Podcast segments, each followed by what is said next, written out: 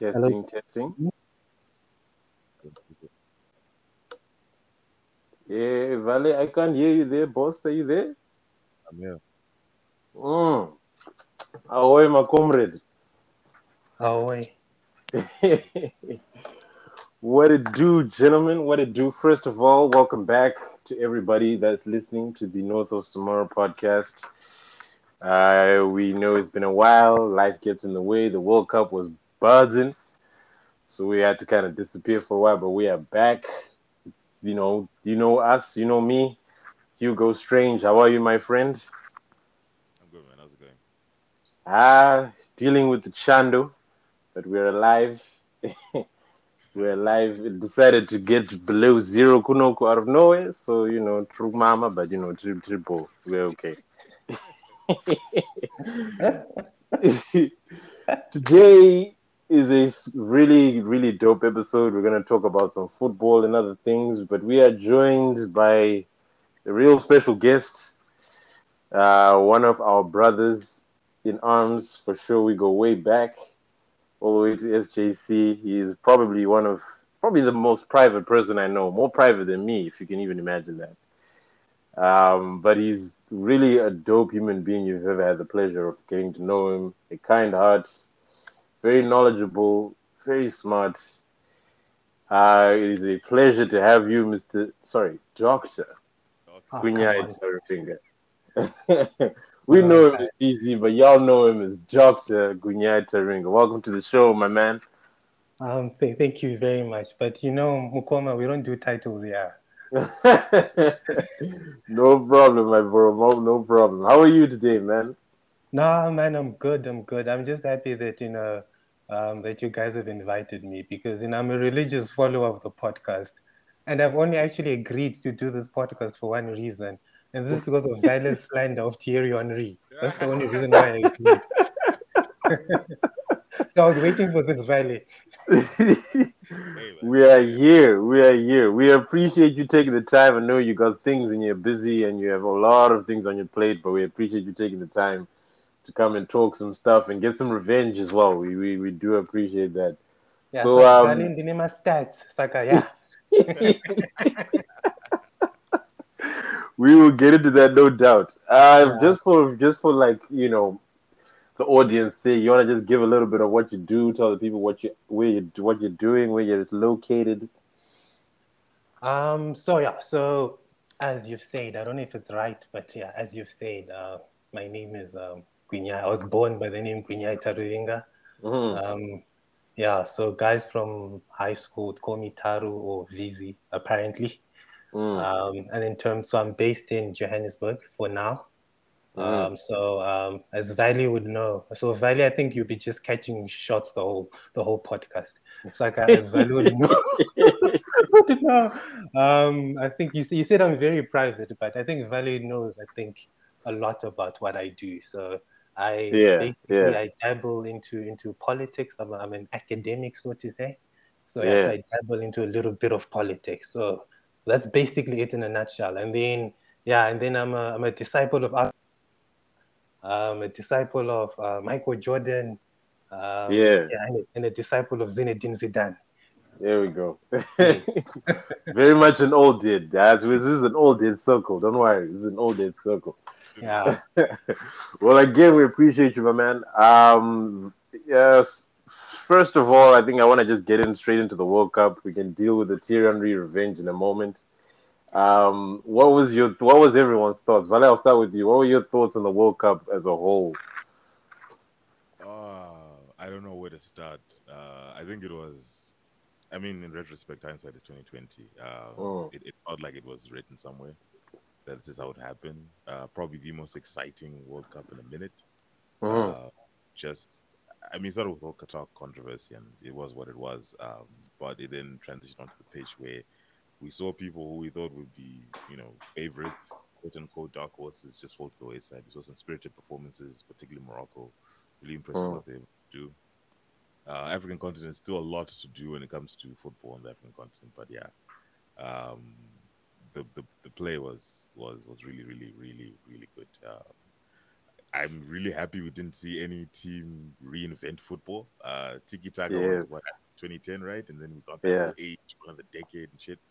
But like Yeah. now, it's more. Um, there was more personalities, more individualistic, more showing of maestros. Something me and two like, go on about forever. Yeah. Um, it was a super super dope uh, conclusion to it. Uh, funny enough, I actually I didn't watch the final live uh, 'cause I was driving back from the farm. I only realized Argentina had won when I was in what was it, Julius Nyerere uh, at Crimean waiting for a friend, and then there was a one-ton truck full of people jumping up and down screaming Messi, and I was Yeah. like, okay, fair play, my G's, but Mkadona Messi is not paying your medical aid.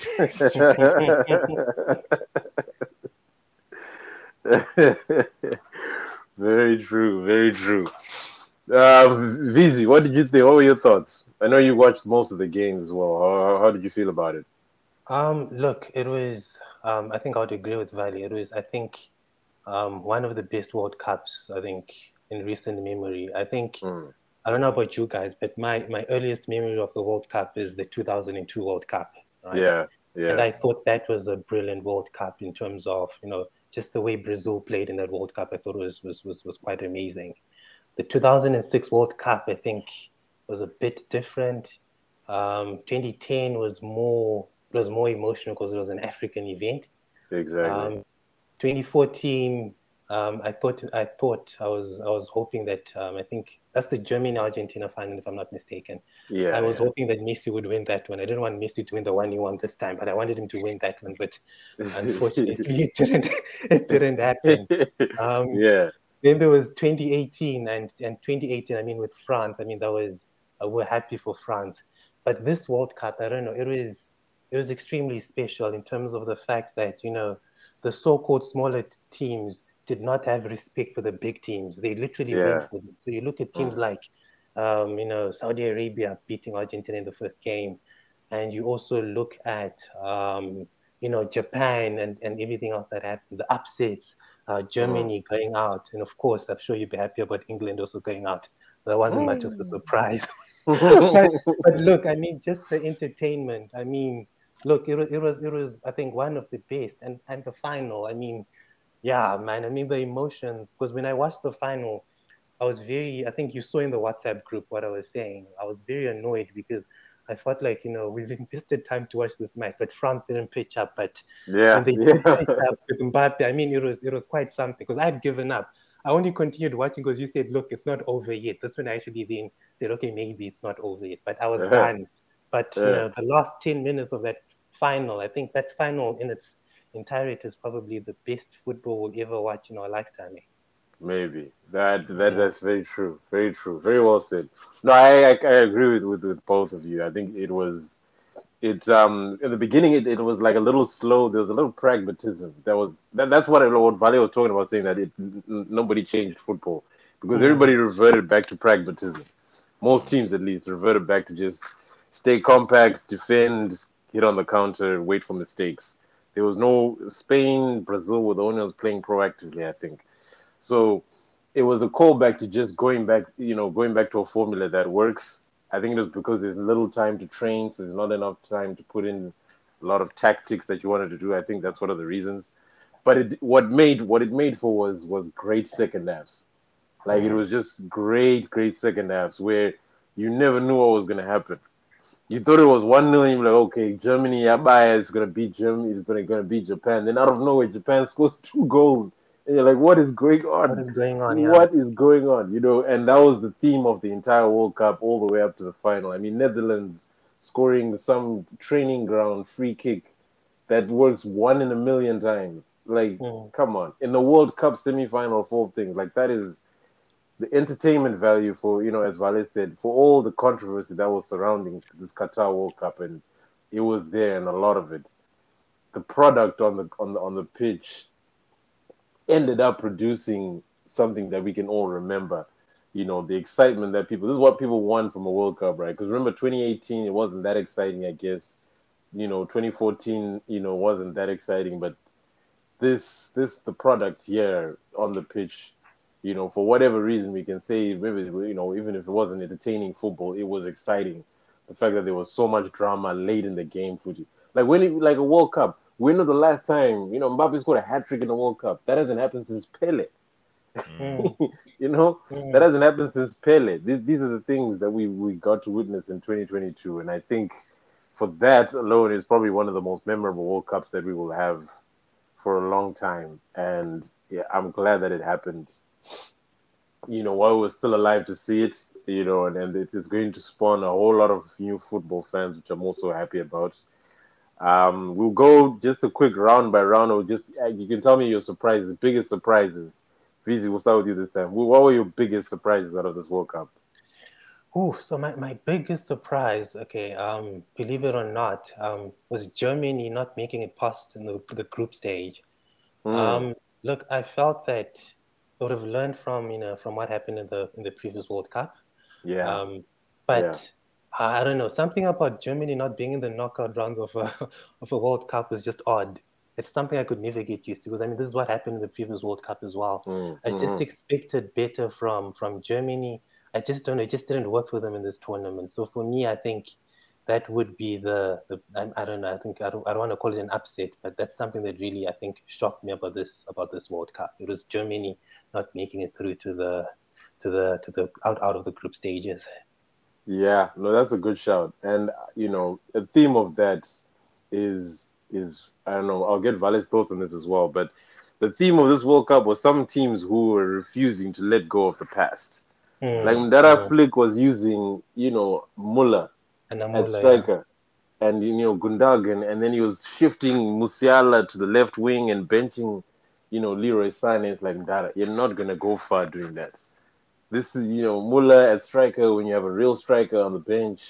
You're playing, you know, Musiala at number 11 when you can play him at number 10 and give like things like that. When he finally figured it out, it was too late, you know. And, um, you know, that was a theme. I don't know if you've noticed that, but just the theme of the teams like Argentina who they started with Paredes and thing in, in the first game. And then the second half of the second game is like, ah, okay, no, no, no, no. I'm going back to I'm Mm. going to this this young and Enzo Fernandez and I'm taking these Balis off and they looked they never looked back after that. Um, I don't know what were your thoughts, but you, you just your surprises and also just you know a lot of teams just not letting go of the past. Uh, my surprise, I think, was the response Argentina gave after that Saudi Arabia game. Mm, Um, it had smatterings. Remember Nigeria? Was it 2018? mhm. Uh, Yes. team played Argentina, and it looked like Messi was the only one fighting on the pitch. Yeah, Uh, and I always remember that conversation, that that interview that uh, Dani Alves had. That every time Messi's off the ball, he's always, he always looks dejected. Like Mm. if the ball's not moving, he's not like like physically plotting the matrix in his head about the pitch. Um, he's he's disengaged from the game. And this is the first Argentina squad that have literally fought for the guy. yeah, Like Yeah, they were, I think yeah. they realized very late what they had, um, and I wasn't expecting that coming in. I thought we would have the story that Ronaldo had, a similar story to what Ronaldo had, where you know these two greats of the game would just go out with uh, with with a whimper, not with a bang.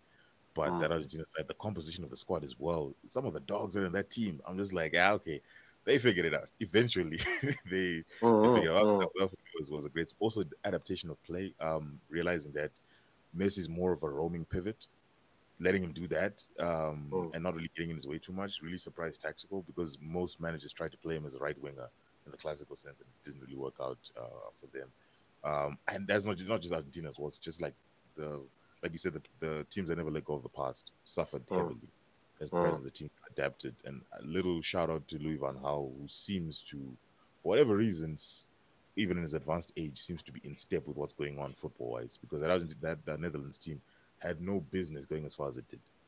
They didn't Mhm. go that far, but they really had no business going as far as they did. And just it just shows me that the, the tactical acumen that he has, and you know the way he can get like his like Cody Gakpo, even though he's not you know lone striker style to play that kind of role, but in a in a different sort of way, in a Van Persie sort of way uh, Right. at times. But I was yeah, that's Argentina is probably the biggest surprise for me. Yeah, no, no, that, that that's that's very true. I think for me the biggest surprise, um, is probably going to be Morocco. Like I was not expecting Morocco to be that that good, you know, like as good as they were. Like they played with no fear.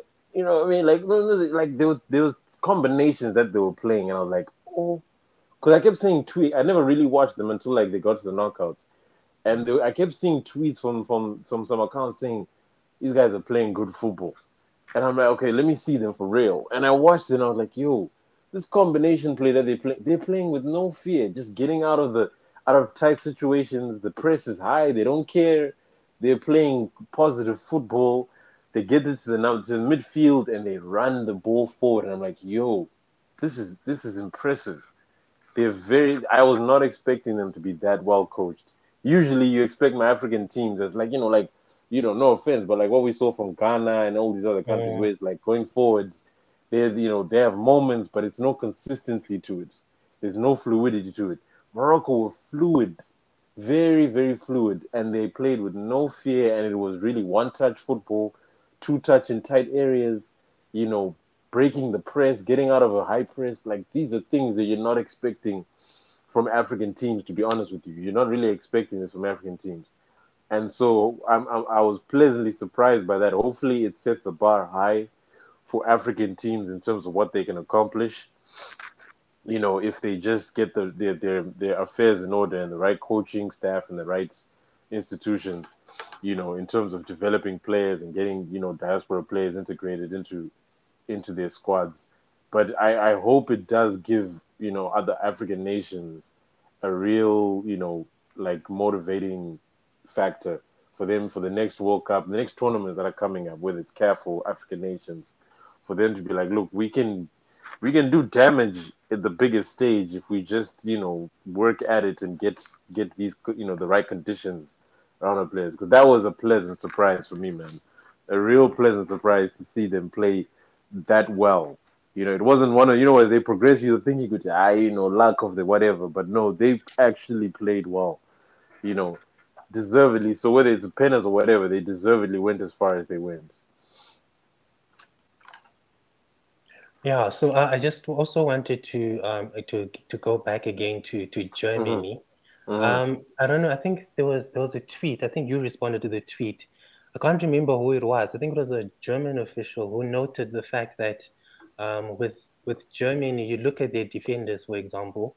Um, oh yes, yeah, he basically alluded Ah, to the fact that there's there's no way you're going to make progress if you're, for example, if you have Bundesliga type defenders, right? Schweinsteiger, yeah, it was Yeah. Schweinsteiger. Yeah, Yeah, and I think you, you you you mentioned a very important point where you then say that look, even um, the best defender in, in the Bundesliga is not German, yeah, right? Something along those lines. So you you look at yeah. So this is why I just keep going back to that to that German team. I don't know what it is about them that I guess it's this holding on to the past, like you're saying, um, whereby um, you know they just I don't know. It, it just it just didn't work um, for them. And then you look at Argentina, and I think I think I even wrote in the in, in the WhatsApp group as well to say that look, I think it could be Messi's. Even when, when they lost the first game, you know, we hear this old saying, you can never underestimate the heart of a champion, all those things. And you find this is what drove Argentina. I mean, look at Martinez, those saves he made in the final, and just the Mm. shithousery in the in the the penalty shootout, right? That mhm. those was, that was that was elite. I would, I would admit that you know what he did in the penalty shootout, and apparently he has a whole history of doing this in penalty shootouts. Just the way the whole team just you know were there for Messi, they fought for him, and you could see that even with France. I mean, if you'd watched the game, you could tell. Okay, look, France are trying, but look, it's written in the stars for Argentina. Yeah, facts, man. It's uh, Germany is a is a, is a wild. It, I don't know how to. I think they've been handicapped by the fact that they're a, they're a one team dominated league. Um, Yes, that might have a that might have a big factor into it actually. because And there are hardly any Germans on that team. That's that's Mhm. that's that's the that was the point that I made in that Mm. tweet video where I was like, there are hardly any Germans in that team. Mm. It's Musiala, it's Kimmich, it's Muller, and then after that I'm like, who else is there? Neuer, and then what? Yeah, And, you, know, then you, you know what I mean? Like it's five guys on that team, but none of them are defenders. None of them, you know, like it's, it's it's things like that way. Like they're all in the Bundesliga, though. Like all of them are in the Bundesliga. None of them are anywhere else. If it is, it's rare. It's like one player who's outside. Sorry, continue, Vale. I I think the like continuing on to your point about like no none of them being in the in, in the Bayern Munich team and all of them being in the Bundesliga. This is similar to what happened to England in 06, uh, 2002, Hmm. 2008, 2006, where they had their golden generation, but they were facing play styles that were way advanced, way ahead of what they were uh, capable of in the Premier League. Where, in all fairness, it was still a kick and chase league, except for Arsenal, which was playing pretty much the only continental style football uh, in the Uh-huh. Premier League, and hence why they were, you know, probably one of the best teams around at the time. Um, that's that's the problem that that Bundesliga has. It it's Uh-huh. it's um I don't know I don't know make it sound pejorative, but it's like uh, Premier League light uh, in terms of the physicality and the speed, but it's got that technical element that the Germans have. But it seems like it's fading, and I don't know whether, whether it's talent, uh, attrition, because most kids now from other leagues are going to cut their teeth in the Bundesliga, particularly the young English players, for that kind of exposure uh, of a different kind of league. I, I don't know whether they're not. Um, you know, transfer policies that five plus fifty plus one policy is not is, is not in some way hurting the teams and how they can become more commercial brands and attract, you know, um, you know, uh, more other different styles of players into their league and different kinds of managers. Because you don't really see, and, maybe I'm wrong, but you don't really see too many Spanish or you know uh, English or Portuguese or Argentinian or Brazilian managers in, in, the, in the Bundesliga. It's typically your Germans, your Austrians. I might be wrong. This is a wild assumption for me, but like from what I've uh, you know typically observed the league, so it's, it's lacking that kind of melting pot that exists. Um, and the example is every league that Pep goes to, his play style typically dictates who is the next world champion, except for England now, where he was at Barcelona, Spain won the World Cup. He went to Bayern Munich, um, Oh. and Germany won the World Cup. And the expectation was that he'd go to England and England win the World Cup. But there's not enough English talent to staff that Man City team for, you know, to get that uh, carryover of, you know, that I'm living on the bleeding edge of what's possible in football uh, mentality, which I think is what is hampering the Bundesliga a bit. Uh, because it's it's it's a bore to watch. To be fair, like I know people call you know the the, the French league the, the the Farmers League, but I think we might have to levy that at the Bundesliga a little bit now in terms of you know if, if one team is winning it like nine years in a row, how different is it from? Ah, no, the Bundesliga is, I've told you this before, it's college football. Anybody who Mm. follows the NFL, it's college football. That's what it is. It's college football. You send your young players to go there to develop, and, you know, it's like the NBA G League. You know, you Yeah. go there to develop, and then when it's now time, when you've now made your, your, your, your mark as a young player, a big club comes calling for you and says, all right, it's time for you to come to the big leagues. It's in the Europe top top five leagues because it's just there, but the thing that Germany is struggling with, I think, eh, what Schweinsteiger was alluding to, is you know the fact that the top teams don't have the the, the German the like the the top teams don't have the best German players. Mm. Not a lot, of, at least not there's not a lot of you know of the German play you know starting eleven that play for um for for for the top German teams. Bayern Munich, if you name their starting eleven, I think you name two, three Germans in Mm. that team.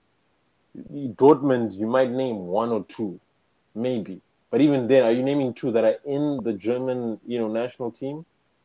The rest of it gets filled out with guys in other leagues and other teams that don't really get that high quality of football. You know, when you compare it to teams like France, and it was fine back in the days where you know they had, you know, like in 2014 they had Ozil who was in England, Muller was in Germany. They had who, who was in, was in that team? They had um, And Mario. Götze as well. Yeah. yeah, you know what I mean. Khedira was in Germany. Khedira was in was in um Spain, and he Yeah. played in Italy as well. They had um Kroos who was in Italy. I mean Spain, sorry. You know, they had Lahm who was also you played for Germany. They had you know a really world class team at that time. I think who was it? One of the defenders played for Bayern Munich at that time. Hummels, I'm you know, board. and they had yeah, and they had what's who's that other bad little black guy? What's his name? Dante was it? Was it Dante? No, uh, Boateng was it? Boateng, yeah, Boateng. He played for you see, so he played for there. You know, Hummels and Boateng. They both played for for Bayern Munich at the time. So there was Mhm. carryover there. Now it's like you got these defenders who play for teams that I don't know about. I don't even know these names. You know what I mean? It's only Rudiger was in there. The rest of it's like, you know. So that's the struggle that Germany are having right now is that you know the league, as Vale said as well, the way it's set up in their league, there's not that much multi, you know, cultural, you know, football languages that are being taught to them. It's all the same stuff. You know, it's all, you know, whether it's by design or just because whatever you want to call it, whatever politics are involved. But you don't hear, to my knowledge as well, you don't hear about, you know, international coaches, you know, from different continents and whatever in, in, in, in Germany. You don't hear about that. You always hear it's either Dutch, Austrian, or Germans who are there. unlike the Premier League where you have, you know, you, you know all these different coaches, and you can compare it to Spain, but I think Spain has always been a better league than you know. Spain and Italy do have the Italian majority of the coaches are Italian and Spanish, but those leagues have always been better in terms of quality, and in terms of the the, the level of quality that is the depth of it, you know. Like it's not like Barcelona and Madrid have been dominating for a while, for 20 years or so. There were times where Valencia won, Atletico Madrid won at one point. You know, it's few and far between, but these things happen. So I think Germany, it's a product of a lot of things, but I think it's also just the top teams in their league should have more Germans that play in the national team. And whatever they got to do to fix that, they got to do it. But you, how are you going to tell Bayern Munich to start buying Germans? Are there any quality Germans that they can actually buy? You know, so that is that that's the way it is, man. But um, just to touch on on on the the World Cup winners, you know, I think for just to piggyback on what everyone was saying, I think Scaloni. I tweeted about this before that Scaloni had a tactical evolution that was very fun to watch. From the Yeah. first game, he was very naive, and then he came out the second game and started the same way, and then at halftime he changed it, and then after that he never looked back. Bringing in like Mac Allister, like people for you know Mac Allister, that was, you know, that was that was a masterstroke, a decision. Him and Enzo coming in, that was a great decision. But you know, that evolution of of of you know how to set up his team and the flexibility too. Like to then go one game and say I'm going to play three five two because we're going to match Holland in their formation and make sure that we cover their their their attack of uh, their I don't know who their, their attack was, but he wanted to neutralize the attack and did so successfully. You know, so it, it was very fun to watch um, him from a tactical perspective. Um, we'll get back to Messi's legacy in a second, but who were the biggest like what were the, biggest disappointments for you outside of Germany, of course, VZ? Like who else were you disappointed by? Like who were you like expecting to do big things and ended up being very disappointed? I'll start with you, VZ. Who, who, who, yeah. Who are yours? Okay, so I would say I would say the, the African teams. Um, I Mm. thought, um, yeah, I think look, I think that's always something we talk about a lot to say the African teams. But I felt that uh, I just thought like maybe Ghana could have done better because of the quality Mm. of players that they had, um, and that that didn't work out as well. Um, and then obviously I think England as well. I think England, I don't know, I don't know what it is about England in this tournament, and because I think this generation of English players, I think is probably, I would argue to say, can give the so-called uh, golden generation a run for their money. And Oh, they didn't do as well as I expected them to do. Um, well, of course, I think they got it in the quarterfinals. I expected that, but you know, you always expect them to do more, but you kind of know that Yeah. they're not. I don't know how it works for them. Like you want them to do well, but they, it just doesn't work for them. I don't know what it is. And you look the, the um Dara Dara um Southgate. I think yeah, you you say a lot about him and the waistcoat and it. That's what you call it. Uh, Yeah, I don't Dara know. is waistcoat. England. Yeah, so it's England and then the African teams. Yeah, yeah. No, I share your, your sentiments for the African teams and, and also England. You know, England, you know, me and Vale have talked about this before. And I think we've all talked about England. Yeah, yeah, you know, they could have won that game. They really could have won that game. They were giving France all of the lights, Mm. all of the lights. And the decision to take Saka off and then bring Sterling on, you're like, ah, what are you doing? How far exactly? what are you doing? Saka was causing so much damage, and you're like, I'm gonna bring Sterling on because name. As he what? The player you're supposed to bring on first if you're gonna take this is Rashford because Rashford can get a goal out of nowhere Exactly. and he can you know get over you know he can really stretch the the, the, the pitch in terms of getting vertical. You know he does that. You're like, what are you doing? There was ways in which he, that was what Southgate always that's what he struggles at is in-game management, and they've signed him on to to continue because they wanted an English person, and the English people that they wanted are all busy in new jobs, and they are not giving that up for anything. so they weren't going to go international because they have some. I, I think there's some some real what I don't know what the word is, but there's there's there's traditionalism in there that they don't want in and a foreigner, especially after the experience before. But um, I know England is disappointing given that the squad that they had. You know, it's just very disappointing that they couldn't have won that game. And Harry Kane going full Mugae. Ah, guys, I'm sorry. I'm sorry. I'm sorry. I am so sorry. That was funny, man. That was funny.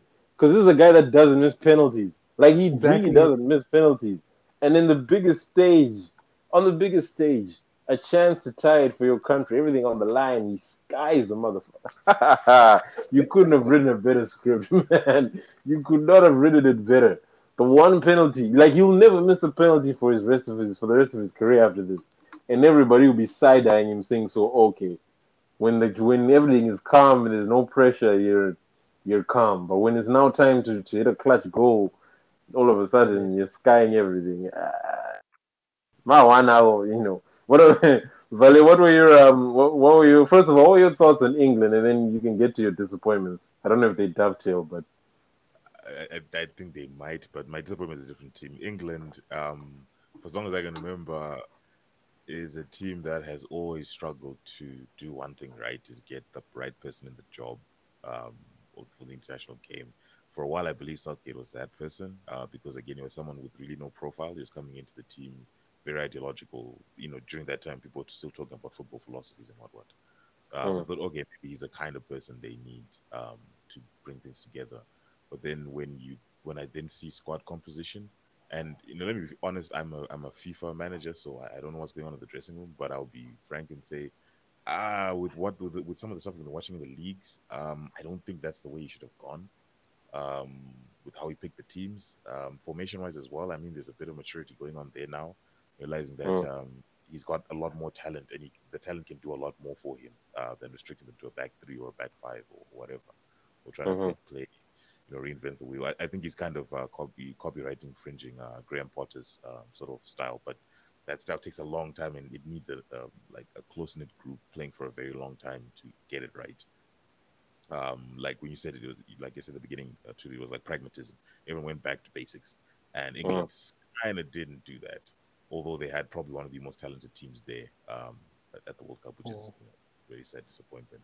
Um, I, I, sincerely believe that most of that Arsenal team, uh, barring I don't remember who went home, should have been the core of that because they just on performance sake, they've been just one of the better performing teams because City doesn't have too many English players except for I think Foden and Kalvin Phillips, who I don't think has seen, seen much game time.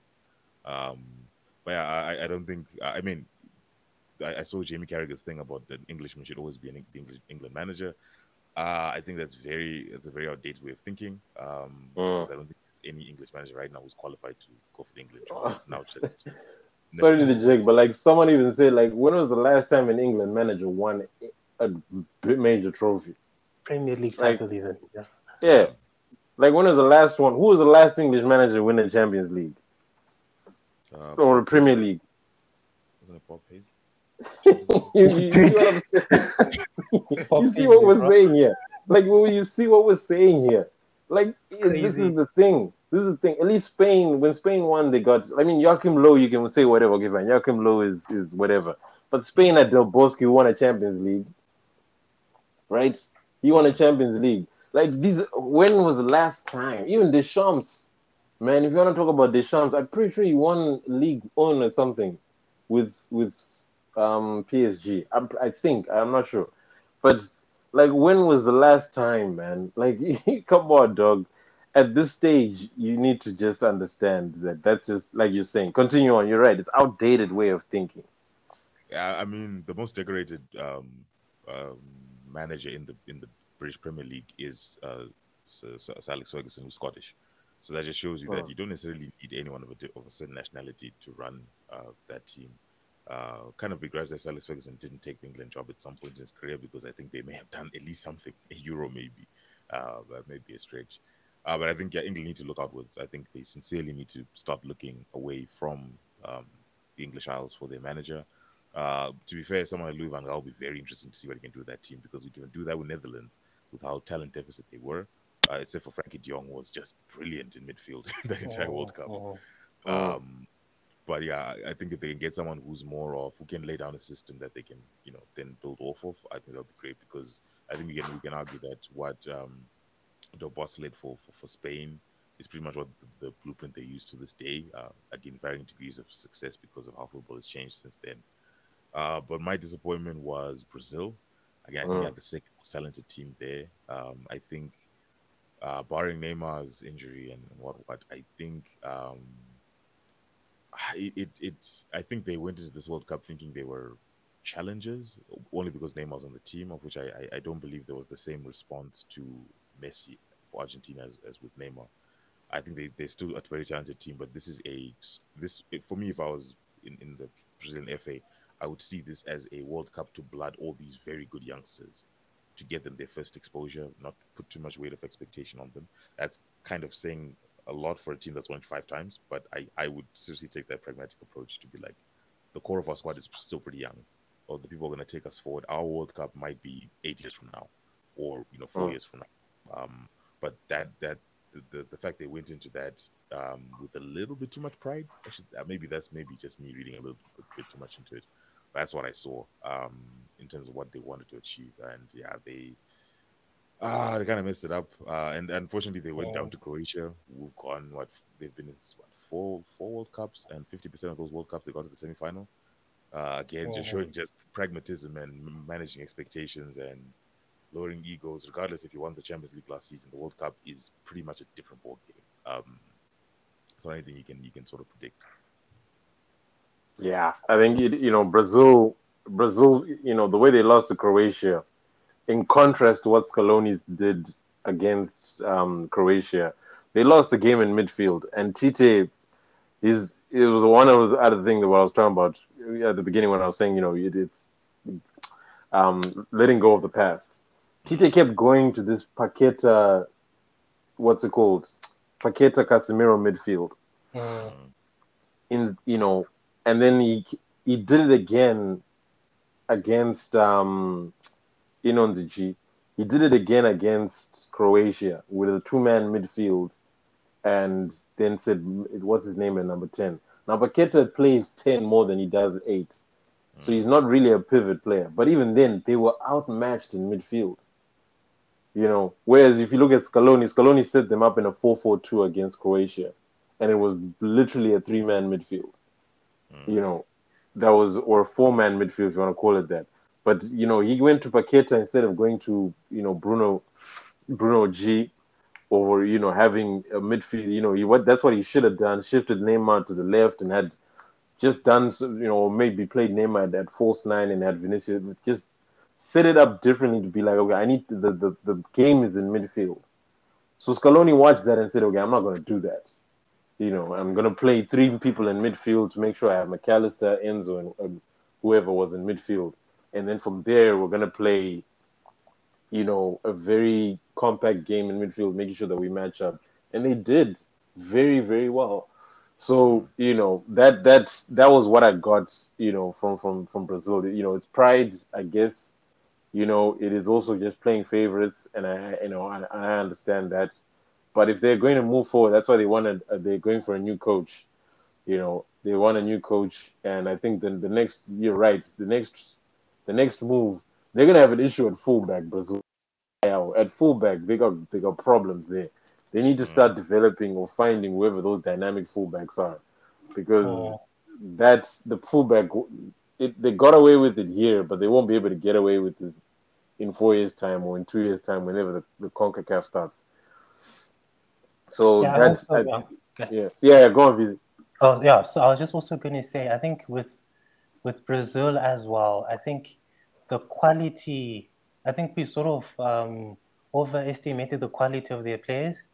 Um, I don't know if that makes sense. It was based. Let's look at like the 2002 squad, for example, even the 2006 squad to to a certain extent.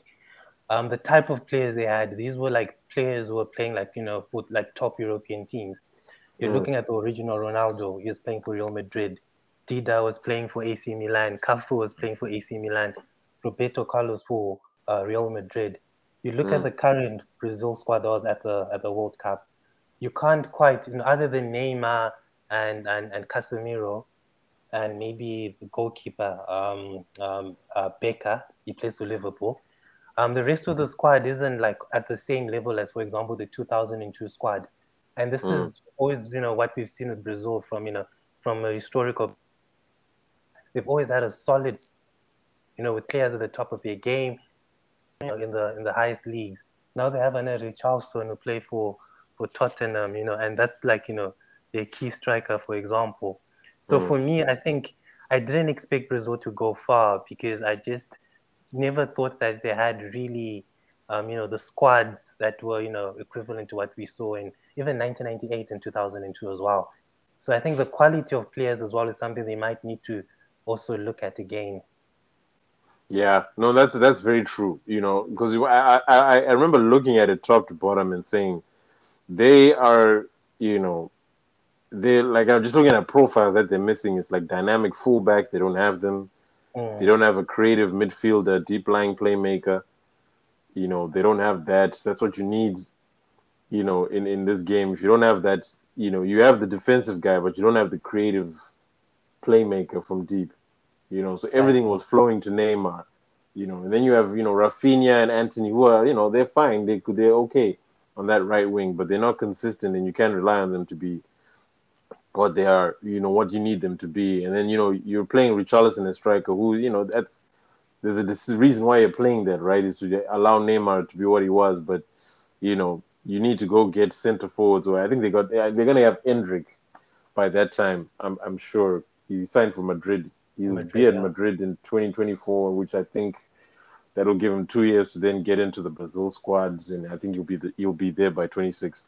So you know they they got you know it starts with getting the right coach, and then being able to have you know players, like you said, who are in winning situations, oh. or in hmm. clubs that are, are are in winning winning environments, capable of winning because they have people like Marquinhos who've gone far in the Champions League right now. You know they had, you know, what's his name, Militao, who plays for Madrid.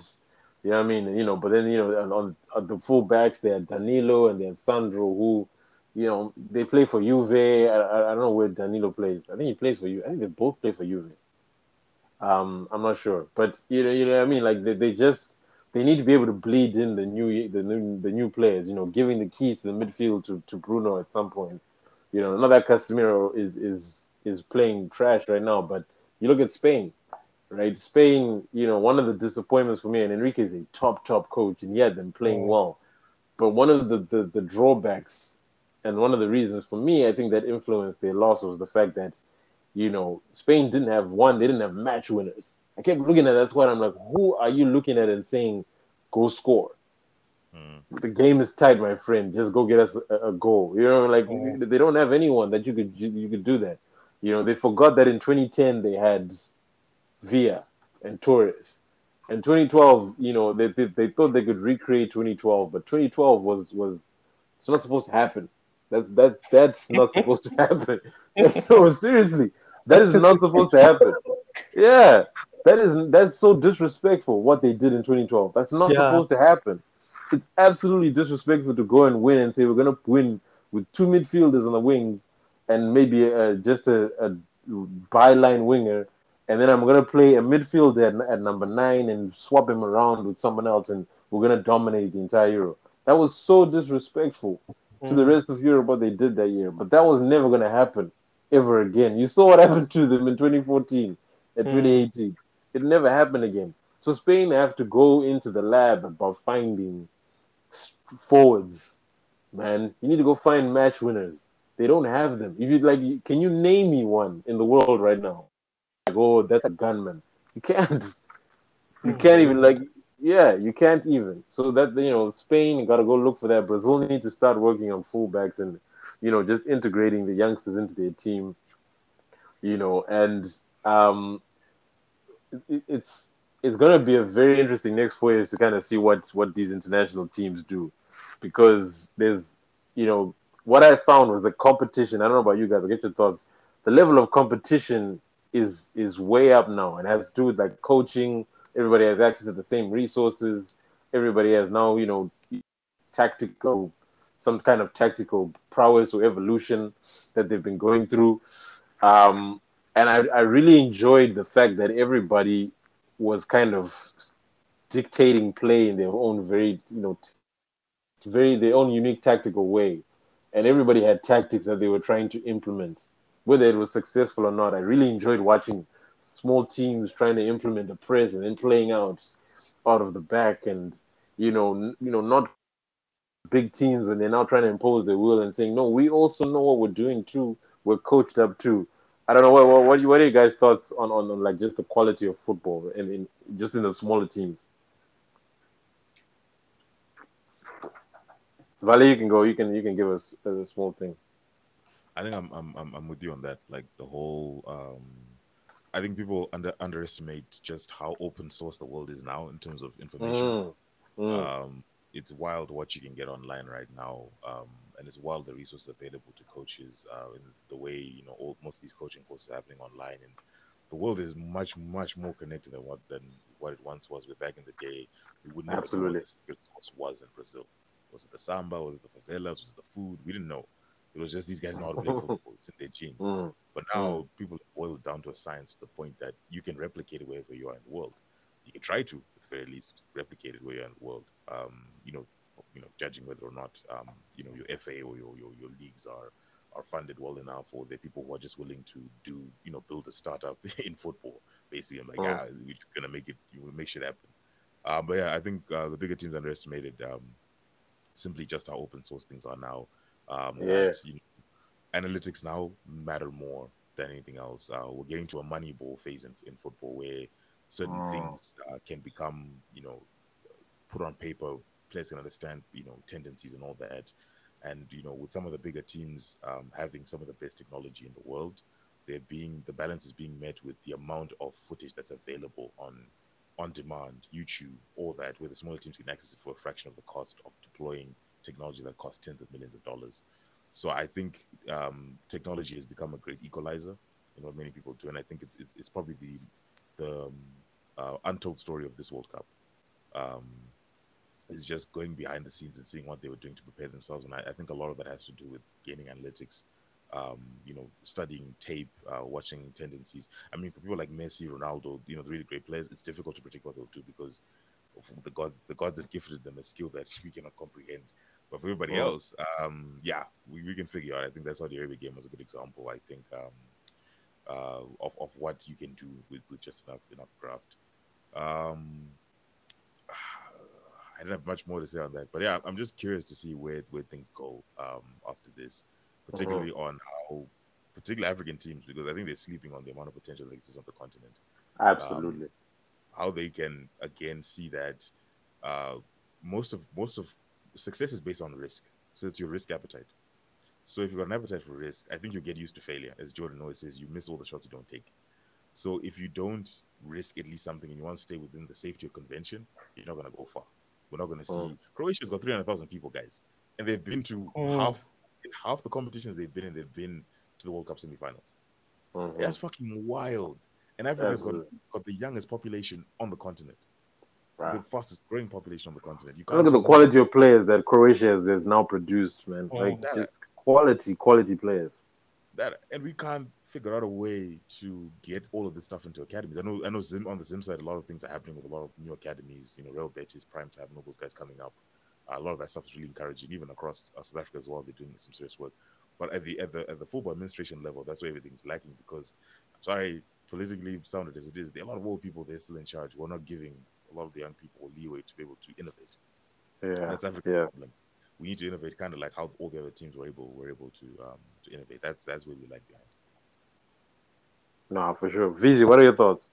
Um, yeah, I I think um, like what Vale said, I think it's it's very important. I think the technology aspect has really closed the gap, and I think uh, another thing that I saw with the World Cup is just also the quality of um, of, of African players.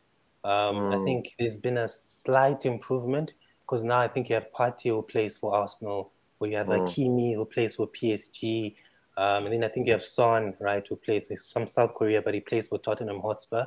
So you find that at least now there's a little bit of more exposure for these so-called smaller teams. And I Mm, think to a mm. certain extent, this has contributed to this audacity that they now have to say, okay, look, we're playing Germany, but look, we're going to play our game, and we're going to, you know, try to get a um, a positive result. But I think when it comes to to our continent, right? I don't know if mm. you guys noticed um, towards the end of that um, the World Cup final, the French team was just all Wakanda. My boy. Lloris, right? Lloris was the only one who was now the only white guy there. But it was literally Africa United. Yeah, it Which was. means no, I don't was. know where we're getting it wrong. Where whereby Mbappe should be playing for Cameroon, but look, mm-hmm. he's scoring a hat trick for France in the World Cup final. You know, Camavinga, yeah. all these guys are not. It's, not yeah, for I sure. don't want to say they're not French, but I think you get what I mean, right? To mm-hmm. say that these are mm-hmm. African nationals um, to a certain extent, but they're now playing for France. So there's something we're getting wrong um, on the African continent, and I think, yeah, it's something we have a lot of work to do with that because I really like when I looked at it. That's the first thing I thought. Like the last ten minutes of that match, it was just Wakanda FC, right? ah, you, ah, dog. It was crazy. No, but you're you're right. You're right, Vizi. It, it's it's you know you know I think Sweden has one touched on it in, in, in the group one time, the saying group, that yeah. you know these FAs, the League One, right, French league, they come, they get these players from Africa, and they they take them there, and then the FAs are just sleeping. You know, this guy's getting developed in France, and then all of a sudden they say, okay, yeah, after French nationality, you're now a French player, and the nationality, and then the, the, the, the clubs are, are sleeping and there's an argument, I guess, there's a debate about it, saying that look, if you're a player who wants to achieve certain things, will you play for France or will you go play for thing? But I think you're you're right. There, there needs to be more diligence within the, the, the, the respective football associations to say, look, you need to go to certain players like Anacho and say, my friend, you're not getting any younger, and the squad that you're trying to get into is stacked. Mm. So come play for us you may not go far, we may, but you, hey, who knows? You can come here. The team will you'll be a big player for us here. You won't be just a cog in the unit. You'll be a big player for us here, and we can go do amazing things for a country whose football, who who loves this football team, will love you like a hero, you know. And who knows what we can do within the you know within the, the, the continent tournament, you know, continental tournaments that we have. You know, you need to go to these players and I Wan-Bissaka being stubborn about playing for for the for Ivory Coast. I don't know where he's from, sorry, but he's being stubborn about it because he wants to get into England. And you're looking at him and saying, my friend, you're not gonna get into this England squad. There's Walker, there's Trippier, there's um, Trent. There might be even a Max Aarons before they even go to you, my friend. Come oh. play. You know, you need to go talk to these players and get like it's been happening, right? Like what's his name? Uh, he plays for Paris. His name was Zaha, right? Zaha, studied, yeah. yeah right? He, decided I'm going to play for these teams, you know. And you need to be able to talk to the right players and be like, look, man, I know you have aspirations of making it into this team, into this country, into the national squad. But what are your chances here? What are your real chances? Who is ahead of you? You know, and you need to be like we need to be able to capture some of this talent. Like, you know, Kudus could have very easily played for someone else, you know, but he decided to go play for for for, for you know his national team, his birth where he was born and th- those are the things that we need to do. There's so many African players in the French league, man, that are that are just being told play for France, play for Chi, play for this, play for that. You know, all these. When I see black players in the Switzerland team, I'm like, man, who who who did you come from? Where exactly. did you come from? You know, like it's no offense, but like, where did you come from? This black players in the Austrian team. How? Like, come on, bro. Like it's no. I get it. You made a decision. It give you a better opportunity to on the national stage, but we need to start having these conversations and finding young talent at an early age and saying, look, I know you have a dream of getting in there, but what you would do for this, for your country here, is the the the impact that you would have, you know. You know, imagine a Neymar decided, imagine like for example, Messi could have played for Spain. Could have absolutely played for Spain if you wanted. He could have chosen, I'm playing for Spain and been a, a mainstay in Spain and one more, you know, international trophies, but he said, "I'm going to play for Argentina because that's my dream. I want to win a cup for Argentina." You know, yeah. and that's his legacy. You know what I'm saying? Like this, these are the things. You know, and that's a, just a that's a European South American version, but we, you know, the impact that a child has of seeing Messi on the biggest stage, doing it for Argentina, saying, "Man, I want to be that one day." You know, that's the kind of thing that we need in African football, where we're looking at it and someone is looking at Kudus and saying, "Yeah, I want to be that." You know, they're looking at know, the same way in Nigeria, they're looking at JJ Okocha. Ocha, You know, they were, yeah, they were they were looking at um, Roger Milla. You know, you know, and and all these great African players who were playing for the. You know what I mean? Like we need to be able to look for them and say, look, hey, come be a hero for your, your country, and get more of them to start choosing. Especially like yeah, you're not gonna get the top players. If he's a top talent, then you try your best. You know, because I know Mbappe. Mbappe said that. You know, they was they asked him, was there a chance he would play for Cameroon? And he said, dude, I got into the French squad so quickly the, uh, the Cameroon FA didn't have a chance. By the time you know they were aware of what I was doing, it was too late. France already scooped me up and made me a France national. So it, it's these kind of things where we need to, you know, like I think Vale was talking about, kind of having a, a, a more um, a more modernized, you know, group of people running the respective FA in order to then have our, uh, you know, being alert to these things there's an 18 year old Mfana is killing it in League One. Make sure you're in his ear about playing for your country before France, because France will come. You just saw Macron just opened up, a, you know, the what I don't know what he did lately for um in terms of immigration. He's allowing visitors for from from Morocco or something. I don't know something significant, but it's a, like a change in policy that's going to allow them to to to to then recruit more Moroccan players.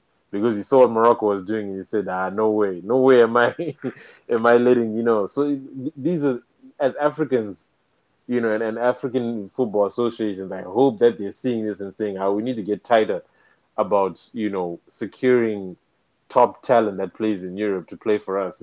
Before other teams come in and say, hey, play, you know, change your nationality.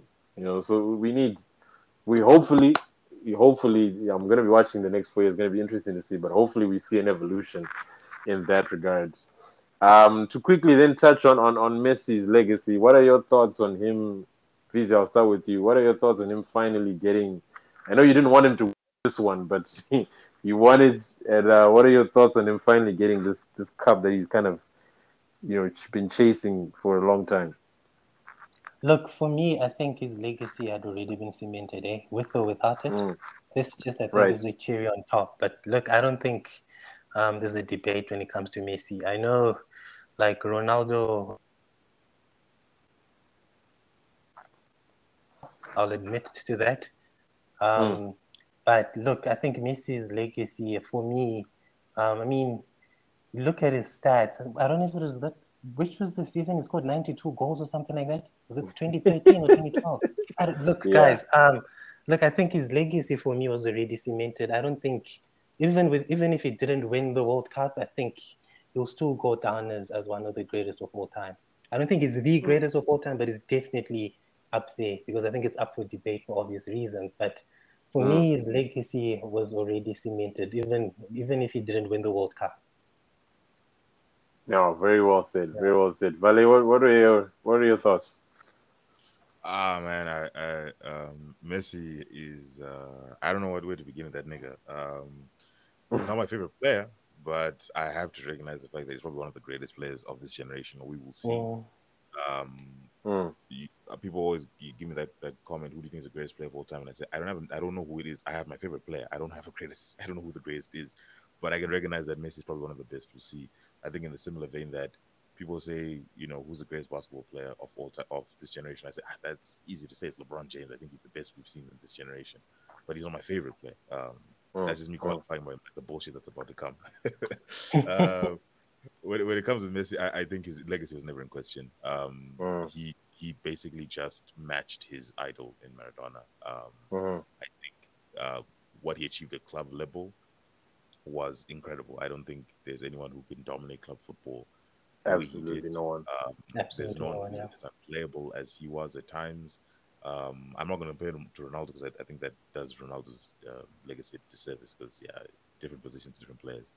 But in terms of what he was able to achieve at Barcelona, um, the revival he's had this season at PSG, you could see that stride and the step was back. It's good to see that, like VZ mentioned earlier, the heart of the champion never really dies. Oh. Um, yeah, it, it- this this is just um, this is the like VZ said, the cherry on the top. This is um, the possible possibly the best way to look at the autumn of his career. knowing that he's achieved both uh, continental glory and, and international glory. Yeah. Um, even if it didn't exist, I know people would just you know start you know saying shit about oh yeah you know you know uh, Messi Ronaldo, but it's yeah, I don't know it's it's, it's hard to quantify um, the impact he has on football, and I, and I look at it at the Ronaldinho years of football. Um, everyone was trying to do flicks and tricks, right? Mm, Uh, mm. Messi brought on this. You have to be efficient on the ball, and that impact on the game is insane. Mm. That me, that was his legacy. That he changed the way we looked at how position was played. He changed the way the skill set of a, of an inside forward, of an inside forward, inverted forward, or a winger is supposed to be. Everyone had to be creative, even if you're on the wing. You couldn't just be a runner like what what, what was back in the day. And with the amount of people, and the measure of his legacy in my eyes is the amount of people who tried to emulate him and who failed. It's Mhm. just just that he was just on another level uh, of of. He's always been another level. Um, and even if he's walking down the pitch, it's, it's wild to see that he's still Mhm. super effective. Yeah, but I, I don't think that this does anything to change. I, this is a beautiful thing to see. It was amazing to see. Uh, the pictures will last forever, um, but it was there was no doubt of what he had achieved in football. This is what he Mm. said was just that icing on the cake, man. To be like, yeah, bruh, um, you it wasn't even given; it was earned because he lost the 2014 final in in the worst kind of way. Yeah. Yeah. Um, but Mm. this, this he earned, and I, I also would like to thank that Argentina team for like saying, "Fuck, we need to give this nigga something." Like, Exactly. exactly. Man, man, yeah, I agree with both of y'all. But you know, for me, this was special because you know I am you know a Messi fan. I've been a Messi fan since he came on the scene, and he suffered for this one, bro. Like, like the, the road to this one, like in 2014, that one was painful to watch. My man suffered, bro. He literally carried that team, you know, to, to, to that final, and then to lose in that way. The pictures of him walking past the trophy, you know, and then you know after that they lost in in the Copa, you know, the Copa America. He missed the penalty. He was getting slandered all over Argentina. They were calling him a false god or whatever. They were, Mm. you know, abusing his family. You know that it was crazy what went on in you know after those those those two years. That's when he retired, right? He said, "I'm done," because you know he was just mad at that for not being able to, to, to set the team up and have the right conditions for him to succeed. And so they, they flipped, you know, they, they listened to all that. Everybody said come back and they reorganized the federation, redesigned it, revamped it, put Scaloni in by accident and then ended up hiring him because he had he was doing such a good job. And, you know, they finally got a team that was willing to fight for him. They said, now we will run, we will run. You walk, you do your part, we will do our part. And the, the, the, the synergy of that is what led them to their, their their last three years of success that they've had. You know, and and to to finally see it on the big stage, to finally see him win it, I think was extra special for me. Because he finally just you know what I mean, like the, the pain from 2014, the redemption. And most of all, just to be able to to have the ultimate bragging rights in a in a debate whenever it's brought up because my youngins are, are Cristiano fans. They rubbed it in my face when when he lost, when he let those those leads um slip to Roma and Liverpool. They were in my face about it. They were in my face in 2016. They've been in my all of them been in my face. So now they can bring up any debates they want, and I can always just say, "Cool, talk to me when he has a World Cup." so that is that was that you know that's just the petty side of all of it. But you're right i think his legacy cemented all of it. And you know i also wanted to kind of be like you know as much as i want to be petty about it people need to understand man cristiano is one of the greatest players to ever lace him up. This is no joke what this guy was doing. His whole career this guy was an absolute machine that Mm. you may never see again the only thing is that you, what people need to realize that the universe said, "I'm going to give you this great gunman who's going to score goals at an incredible rate, and you the inevitability of his of of of his ability to score will be unlike any player you've ever seen. And then I'm going to give you somebody better than him, and they're going to coexist at the same time, and Mm. you're going to watch their primes at the same time. Like all those years when Messi was winning Ballon d'Ors, Ronaldo was balling just that Messi was better. It's no knock on him, man. These things just happen, or this doesn't happen. This is a rarity, but it, it is it is what those two have done, and I, I, I you know, this kind of bleeds into my next topic about Mbappe, but what those two have done in terms of um, what they've shifted the game into and the, the, the identity of what a star player is supposed to be, how they've kind of diluted that and made people to believe that you're supposed to be absolutely great at 19. That's you know, this is rare air that these two have done that they that they've accomplished, that they've reached. And you know, as we watch Mbappe kind of now get into his prime years, there's there's this need to kind of compare him to those two instead of letting him be who he is. And you know, it, it's it's I guess that's the nature of football. That's just what it is. Comparison is always going to be there. But um, what what are you guys just quickly? What are your guys' thoughts on Mbappe and and you know where you think he's going? Um, Vale, I'll start with you this time. What are your thoughts on him right now? Where do you think he's going? And he's just is just his, he has that you know that inevitable feeling, you know, that you got from Henry, Cristiano for for for a while there. Those those real assassins were like one chance goal kind of players. I don't know what what are your thoughts on him just after this World Cup and just the, the year he's having. Oh, I have one thought, man. Uh, he needs to leave uh, Liga. Um, mm. He needs to, he, goes, he needs to go. he needs to go somewhere more competitive. I I believe it will stunt his growth immeasurably. Um, I'm not saying France is a bad league, but I'm saying if he goes to Real Madrid, the expectation it's like starting a job at a, at a new company that has got higher expectation. You have to level up that much faster. You have to think mm. um, that much harder.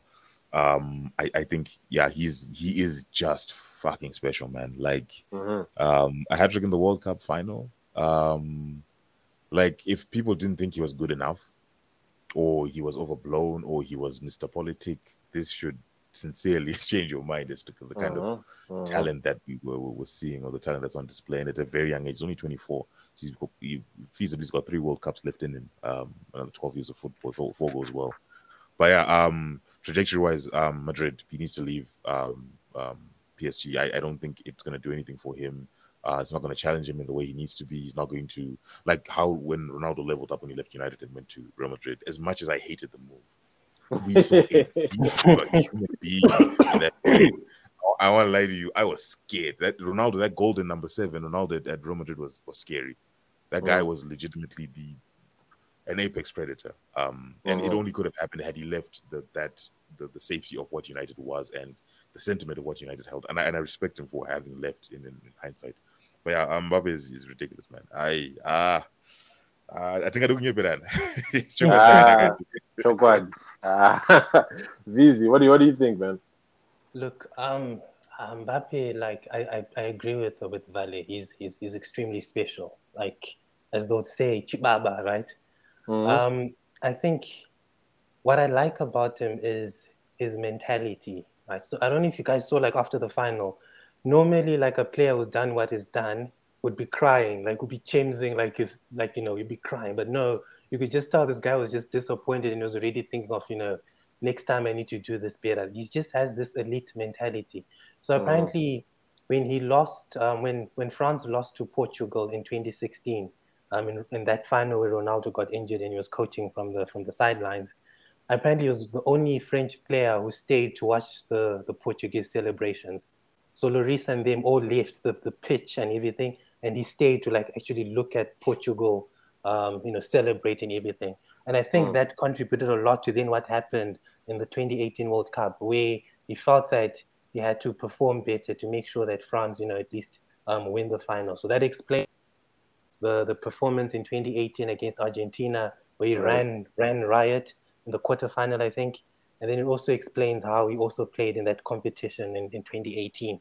But mm-hmm. with Mbappe as well, what's special about him is just this ability to show up in the big moments, as he did in, in, on um, um, on on Sunday. But there's a there's there's a match he played against Manchester City when he was still playing for Monaco, and that's when I then saw yeah. that this kid is going to be special because the way he just played at that age and the way he just dominated a Pep Guardiola Manchester City was just exactly. something um, yeah. that just you know set him apart.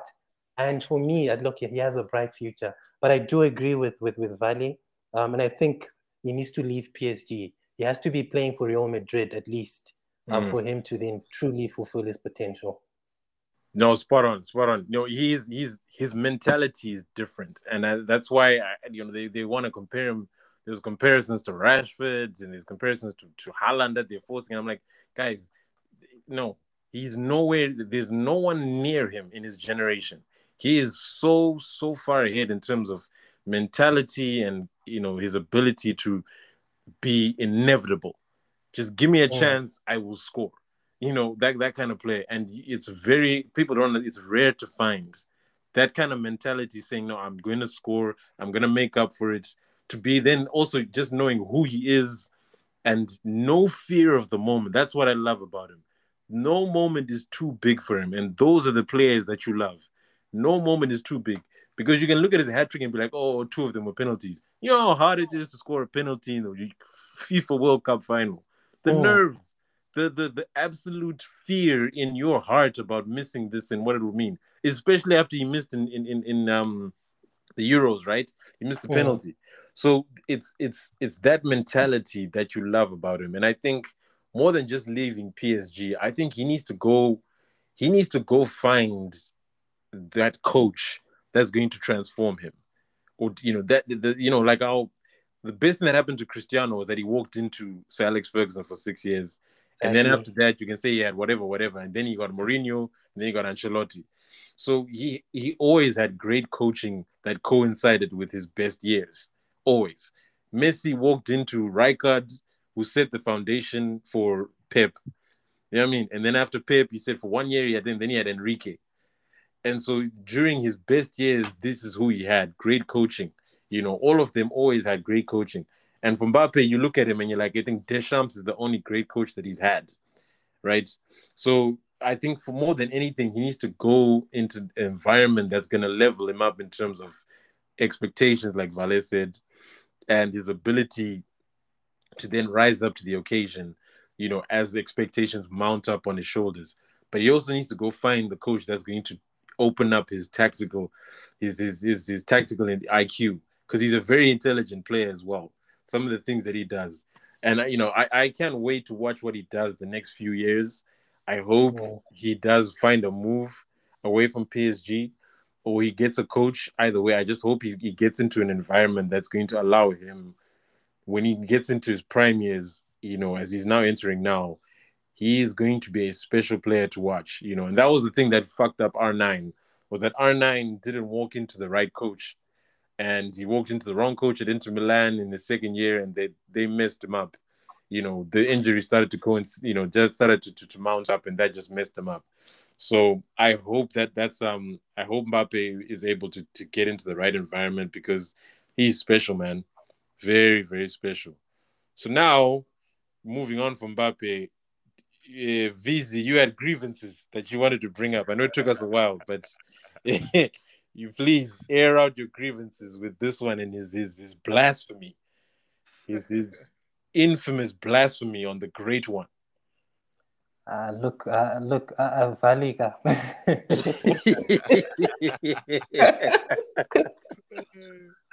ah, Vale. Hey, well, what is wrong with you, Vale? What, what, what's your beef with you? Maybe, maybe, maybe let's start. let's No, start this is what I there, wanted. Vale. Like, what I wanted. I- I wanted you on the podcast. I I want knew if I asked you problems. I want I- I problems want always. I wanted violence. I want. I want. I wanted you on the podcast. But let, let me be honest about my my whole thing with with um uh, Henri and and Rooney.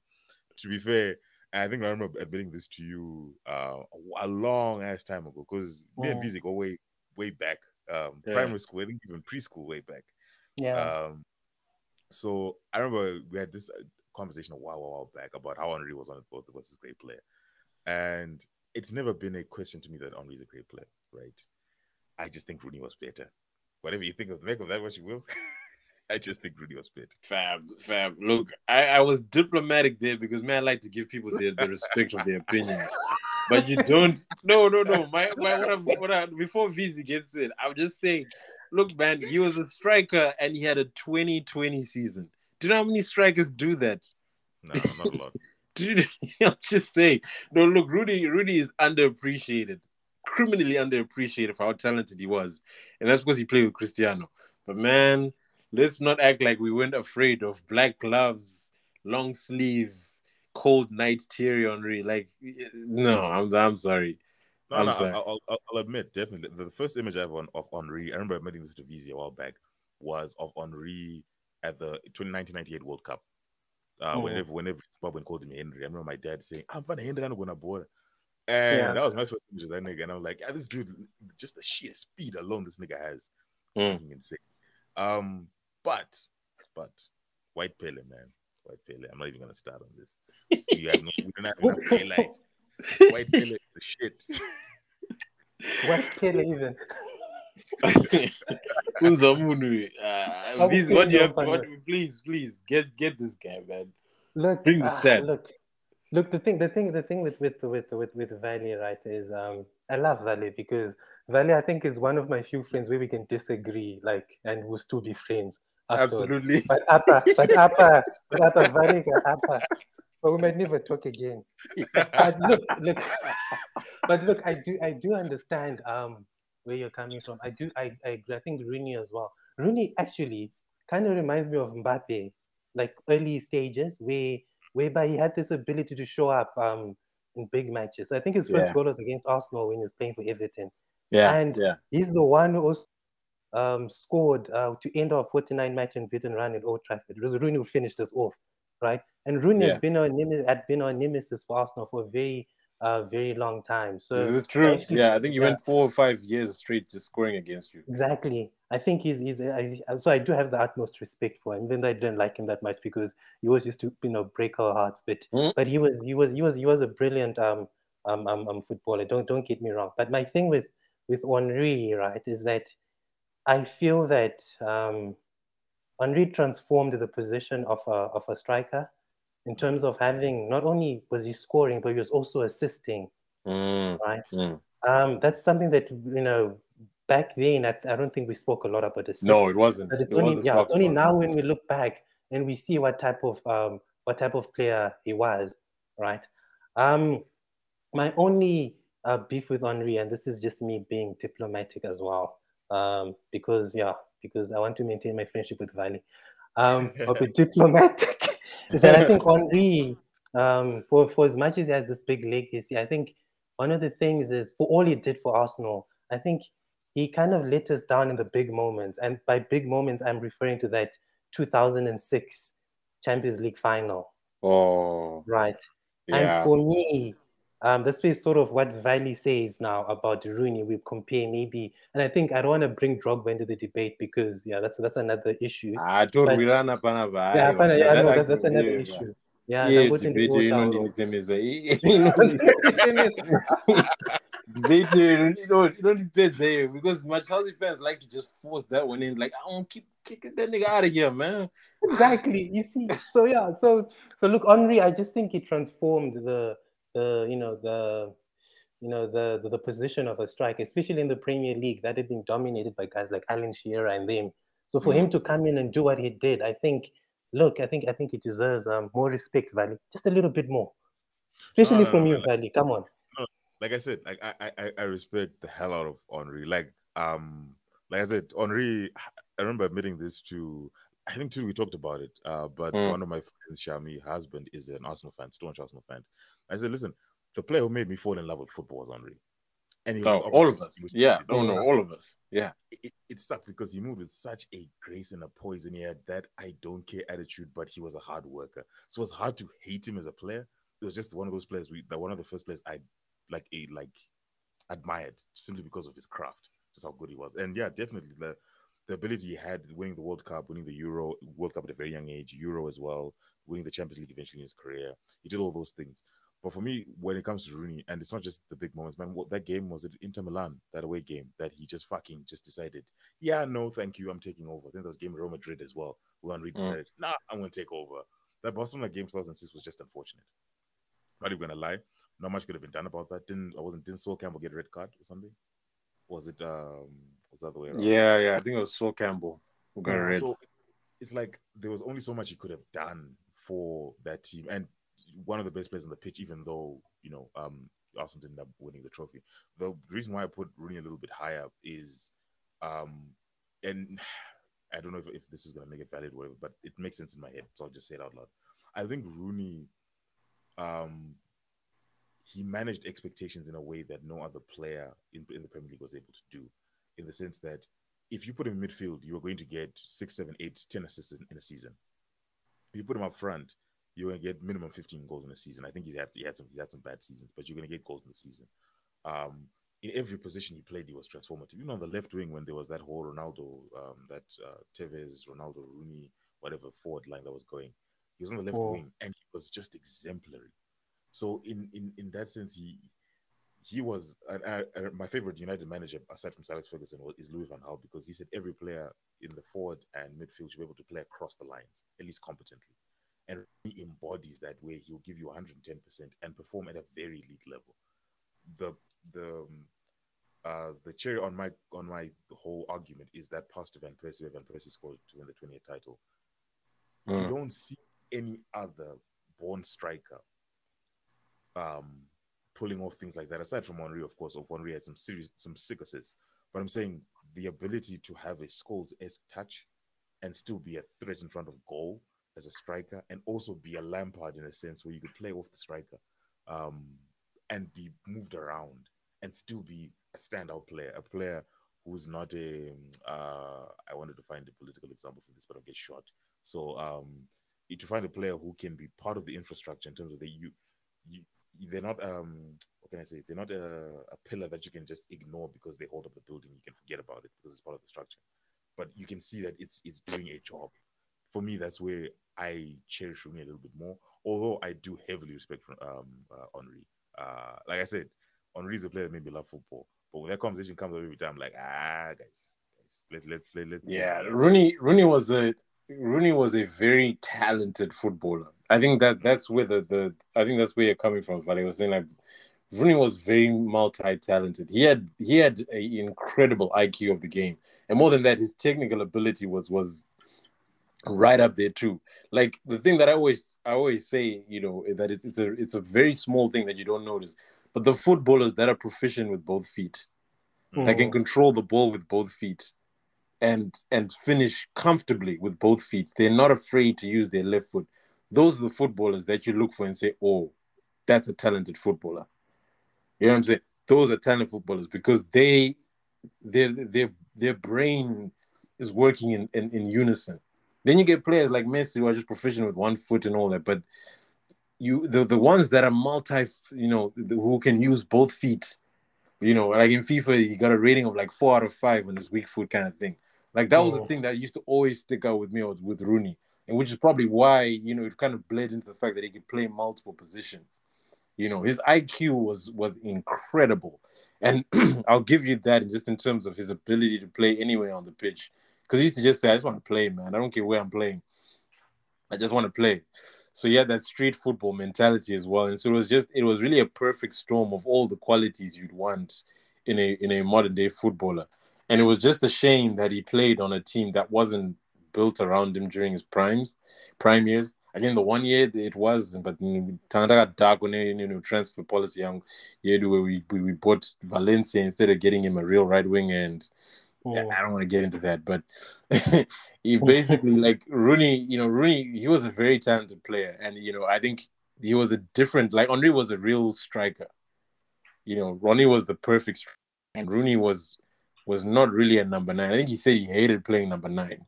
He really just played. He liked playing off the striker, and so Oh. he was an attacking midfielder, center forward. You know, one of those kind of things. You know, that's what I classify him now in the modern day. And he could play anywhere across the front lines, and you could drop him in midfield. Although he wasn't proficient at it, he could do his thing there. But he was he was just a very intelligent player, man. Sort of like Bernardo Silva, you know, Mm. kind of just multifaceted. Can play anywhere across the front three. Can pop him in midfield. He'll do a job as well. And you know, it's much respect to him as as a, as a player. But uh, you know, I, I can see where you're coming from, Vale. I just you know the disrespect. I also understand where Vizi's coming from. The Yeah. disrespect was was a little Or- was a little it was, much. warranted. It was warranted because I wanted Visa on the podcast. Ah, come on. No, but look, yeah. Now continue, Viz. No, I, I was just going to say my my my look. The, the the biggest um criticism I have of Thierry Henry is that you know for all the things he did for Arsenal in the Premier League, I think one of the one of the criticisms is that he couldn't um, transform that. You know, when when he came to uh, playing in Europe, for example, Mm. so in the Champions Mm. League, especially, I think. Um, you know, when, when when I listen to Arsene Wenger talk now about one of his biggest regrets, he always talks about failing to win the Champions League. And I think the Invincibles should have won the Champions League, but I just don't know how we crumbled against Chelsea in that quarterfinal at Bruh. right? And so where I think that's where my beef with Ole comes to to say, okay, look, he had special moments in the Champions League. So I don't know if you remember that match against um, Inter Milan at the San Siro where he scored a Yeah. hat trick. I Right? never He had forget that. special, he had special moments, um, like you know, scoring against Juventus. All those matches were were extremely important for Arsenal, but he really couldn't help us win the Champions League. And I think that is a little bit of a taint on his legacy. Mm. Um, and and yeah, he did go to Barcelona and win the Champions League. But I think if he had been able to um, to win the Champions League with Arsenal, that would have been extremely special. It would, have almost been like how Messi has won the World Cup now. It would have been sort of um, the equivalent of that. You say that would have been the cherry on top of his football Yeah. career. He did win it with Barcelona, but it's not the same. It would have been very special if he had won it with, with Arsenal. No, no, I definitely agree. I think it was it was a disappointment. You know, Arsenal in general just been disappointing in Europe. You know, Yeah. especially those Wenger years, and I think that was that those those yeah four 2004 to about 2006 they they don't had some really disappointing campaigns where it looked like you, should have gone far and won it all. Um, Anyway, you know, getting you know to the last stage of this, you know, Premier League is back. Vizi, I wanted to get your thoughts. Your Gunners, they're doing their thing. Five points clear, I think. I believe of the of the of the um of Manchester City. How you know the Jesus injury is out for a couple months. How are you Oh. feeling about coming back? You know into into the thick of things, getting into the. It's going to be a war zone for the next three months. Exactly. You know, fighting for the top spot. How how are your thoughts? How are you feeling? Look, um, let me just let me just be clear from the get go. I don't think Arsenal will win the league. Right? Just to be clear, Vale, you want to win it. I don't want you to invite me to the podcast again. What I don't think Arsenal is going to win the league. And my reasoning for this is because I think um, with with with the way Arteta's system works, everything Mm. has to be perfect way to function. So basically, a Partey injury away from a disaster. And how we're going to do it.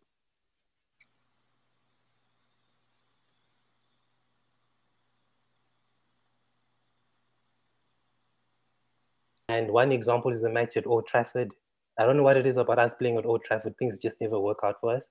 Um, man, they're just some still stadiums, think that man. It is, just happens. just some um, stadiums. more that just, ah, I don't know. It's just one of those stadiums. Eh? I don't know what it is about Old Trafford. Dreams just die at Old Trafford. I don't like playing. I don't like it when Arsenal play at Old Trafford because I don't know things just don't don't work out. But I think the target for for this for Arsenal for the Arsenal team should be um, Champions League football. I genuinely think the only reason we are where we are now is obviously because Chelsea. I don't know what has happened with them. They haven't performed as well as they expect them to, to perform. There's Liverpool. Manchester United, I think transitional period as well. Liverpool as well have been very um, disappointing by their so-called lofty standards. And and yeah, and I think Manchester City is sort of struggling also with with that consistency, but they usually get that right, um, especially in the second half of the season. So I Mm. think for Arsenal, it's more top four, get back into the Champions League um, spot, and then play Champions League football again, and then take it from there. I think talks about winning the league are a bit premature for now. We'll see Mm. how what happens as the season progresses, but I don't think we'll win the league because I've been an Arsenal fan long enough to know, you know, what happens with this team of mine. So I think for now the focus should be getting back in top four. And I think Arteta's done a brilliant job in that we are we're ahead of schedule in terms of where we're supposed to be. And I Mm. think that's why now people are sort of making us, you know, title challenges. But for now, I think look, I think Manchester City still have this Haaland boy, and I think that's going to be the difference in everything that they do.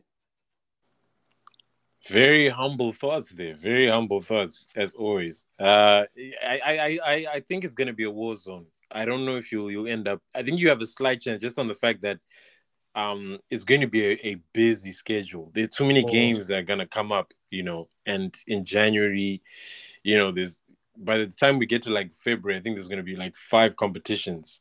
Like yeah, as usual, but like it'll be on the on the back of a pack pack schedule. So um, it's it's going to be tough um, for every team. I think they're going to be teams that are going to make late pushes, like Chelsea and Liverpool is the team that I fear yeah. the most. I think Exactly. Liverpool are motivated like no other to come back. So we we will see how they do. I think they're going to climb up the table like they did two years ago.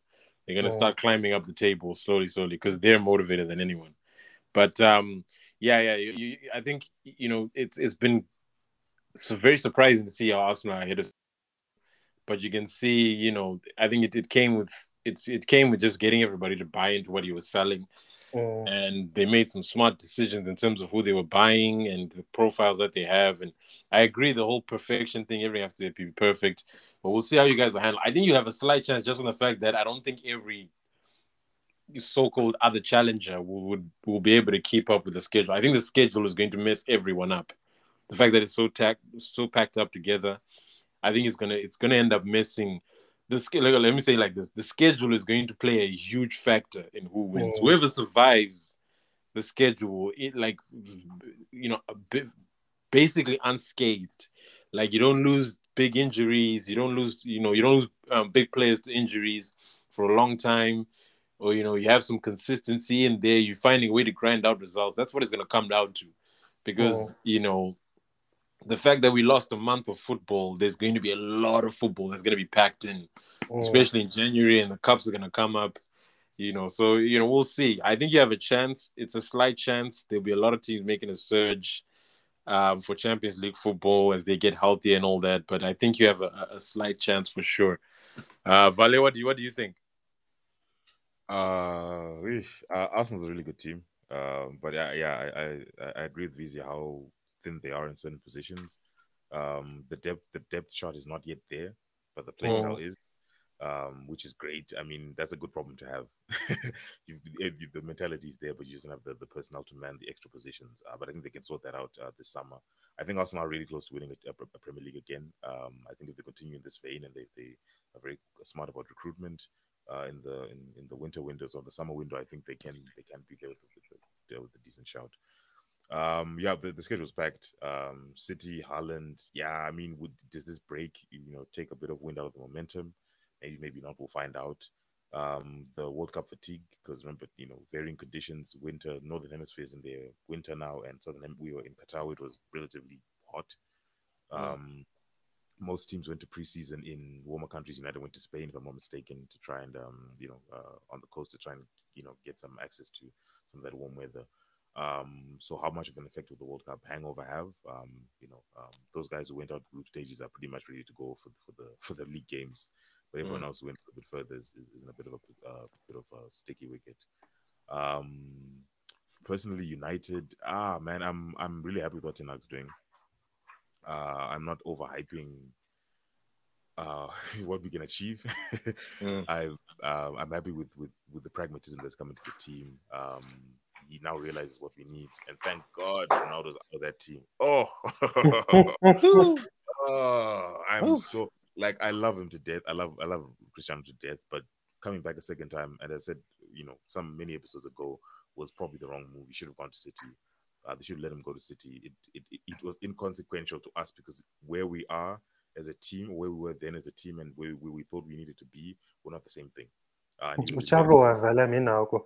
Ah, ngawundru zonke. Ah, ngawe- because, hey, like the, worst thing. So I'll give this example. Remember when, when Henry came back and off the bench with the number twelve and scored that goal in that FA Cup game? I think it was. Mm, mm. And we went ape shit. Like I, I legit went ape shit. Um, I uh, and you know obviously Henry was a different stage of his career then. Um, but I didn't want Ronaldo to have that those singular moments where he's scoring goals in in trying to rescue a team that is in poor shape.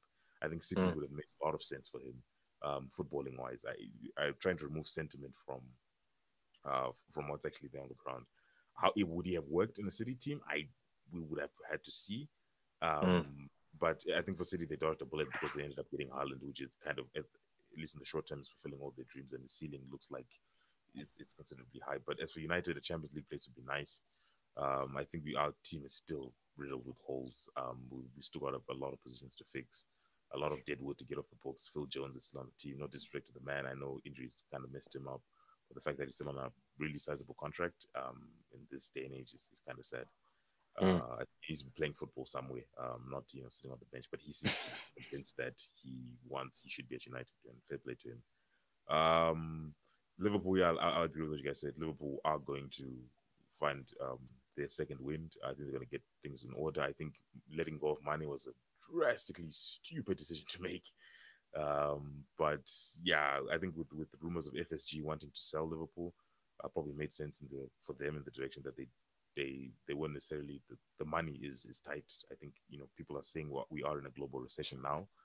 Mm. Um, I think they preempted all of that and they were like, yeah, um, we, we need to get rid of Deadwood. So yeah, Liverpool will find a way. Klopp will find a way. They got they got Salah, who's a fantastic player. They've got that kid on the left wing who's ridiculously talented. If he just comes the they're down by like two notches, we've got a special player the Premier League uh, on that left hand side.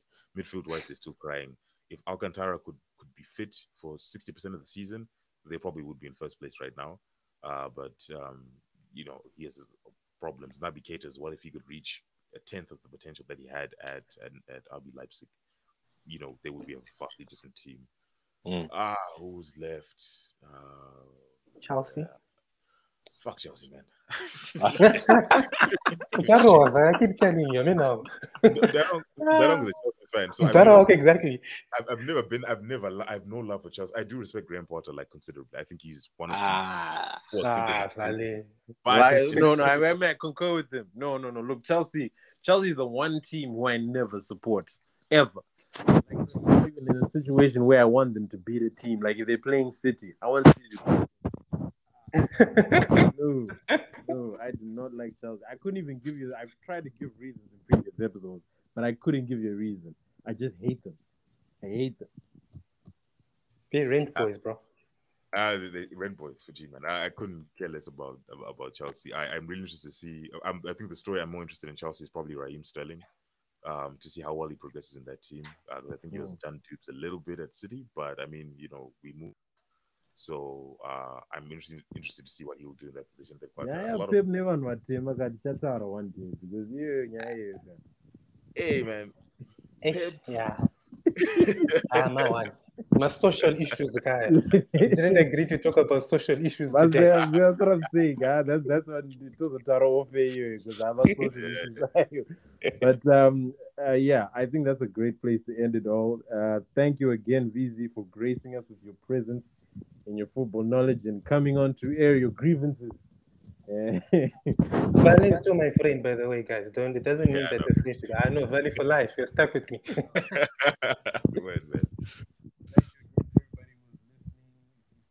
Thank you.